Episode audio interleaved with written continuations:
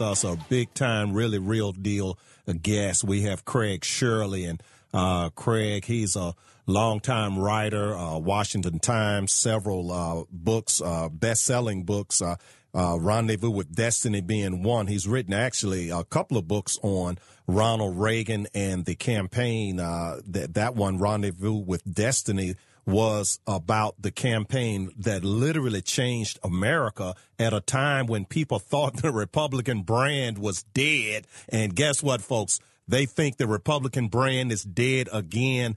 And uh, Craig, we got you know it's not too often I get to talk to a fellow Craig. How you doing, there, brother? Good. How are you, Craig? Uh, yeah, yeah. I get to call you brother Craig, man. And I'm always called brother Craig, but okay, I'll do likewise. Yeah, yeah. So listen, the um, you know, many people have noted, and many people have even said, and I tend to agree that uh, Donald Trump has an opportunity to be the a really truly great uh, president, really in the mold of Reagan, in that he projects strength. You know, not he doesn't obviously doesn't have the verbal polish with Reagan having been a professional actor, uh, right. but the, just the strength, the coming from outside of mainstream politics.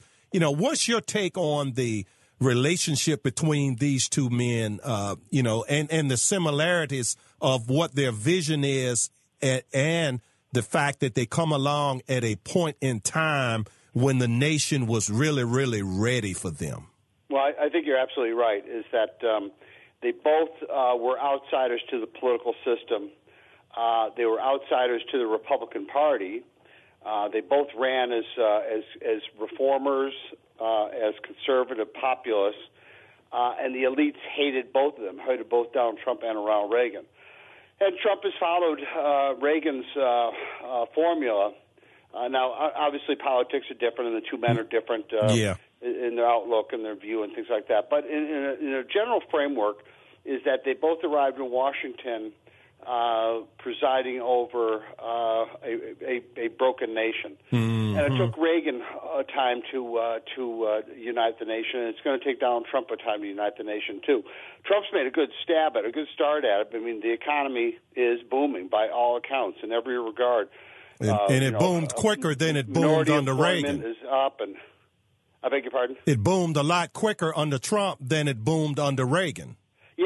Uh, it, it, uh, Reagan inherited the um, the Carter recession, which was the second worst uh, uh, recession since the Great Depression of the 1930s. Mm-hmm. And Reagan not only had to confront high unemployment, he also had to confront high interest rates and high inflation. So he had a, a triple whammy as far as the uh, bad economy goes.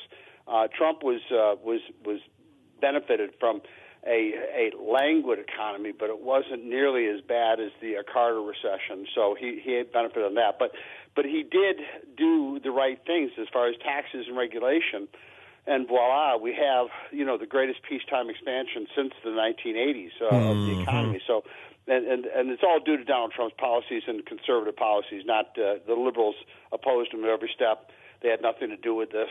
Um, yeah, oh. and they're promising now all the 2020 candidates to undo all the good that Donald Trump has has done. Mm-hmm. Um, and uh, uh, and so that's that's what the election is going to be about, or at least it should be is going to be about, is about who's going to do a better job with the economy. And so Trump needs to get people's attention focused on what's important, which is the economy, and not uh, Roger Stone or, or Twitter accounts or you know statements or anything else like this. Just his performance as president, which is, you know, we don't even read about ISIS anymore mm-hmm. um, uh, because, you know, Trump has done such a good job eradicating them. Yeah, yeah. Now, how do we, you know, here, here, you know, you and I, we're really members of the media. We're not the mainstream media.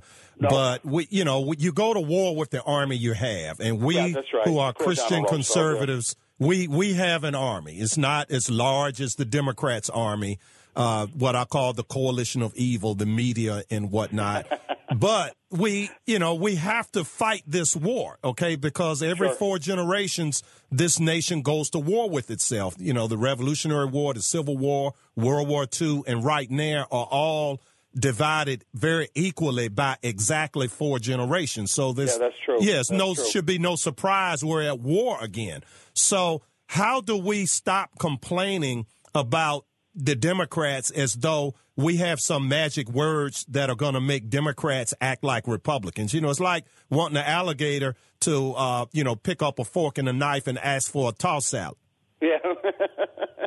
well, but the, the, is the good news is, and I, I agree with everything you said. But the good news is uh, for Donald Trump and for the Republicans is that there's a distinct disconnect between the Democratic Party leadership and the rank and file. The rank and file is what voted Donald Trump into office in the first place. The rank mm-hmm. and file of the Democrats are what voted Ronald Reagan into office in 1980. Reagan got one third of the Democratic vote nationwide, and in places like Pennsylvania, he got uh, he got even more. Mm-hmm. Uh, and so he needs to bypass the Democratic leadership and reach out to those Democratic uh, members who are from districts that voted for Donald Trump in 2016, and those uh, rank and file Democrats who voted for him in Wisconsin, Pennsylvania, uh, uh, you know, other states, Minnesota, other states, to ensure that that they are part of his coalition. He, he's he's got to get beyond the Republican Party thinking. He's got Reagan understood he was scrambling the old New Deal coalition mm-hmm. and assembling a new Republican governing coalition, which was anti-elitist, anti-country club,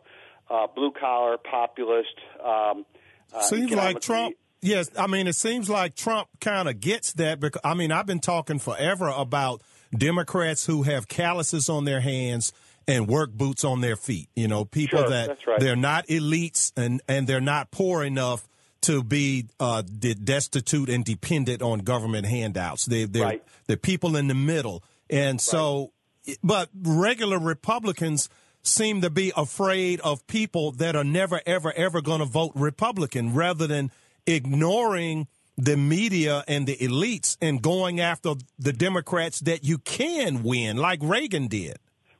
Well, there's always going to be some Republicans like that who are more concerned about who's in the country club than than than what is in the country club. And, and it should be it shouldn't be about membership. It should be about ideas. That should be it should be the the, the greatest number of people who are attracted to the best ideas. Mm-hmm. Uh, and and American conservatism down through the many years of American uh, 100, the 230 some odd year history of uh, of America since their founding uh, is that conservatism, traditional American conservative, conservatism, mm-hmm. based on, as Reagan said in '64, maximum freedom consistent with law and order, maximum freedom for everybody, non-interfering government, allow people to pursue their own dreams without the heavy-handed interference of nobility or government. Uh, is that uh, that, that, that is, Amen. Yeah. There's a, there's a compassion to a local government that you know will help people, you know, with with business loans or with college loans, yeah, or whatever, help yeah. them get on their feet and help them, you know, become members of uh, now, productive members of society. Now, I've got a hard break coming up, so tell folks how to get in touch with you real quick. Um, they can get my uh, website is uh, www.craigshirley.com, and my business is uh, Shirley and Banister and that's s, sb.com. They can reach All me at right. my website too. We really appreciate you sharing with us. Thanks so much, Brother Craig. Thank you, Brother Craig. All right. Take care now. Bye. You too. Bye bye. All right, folks.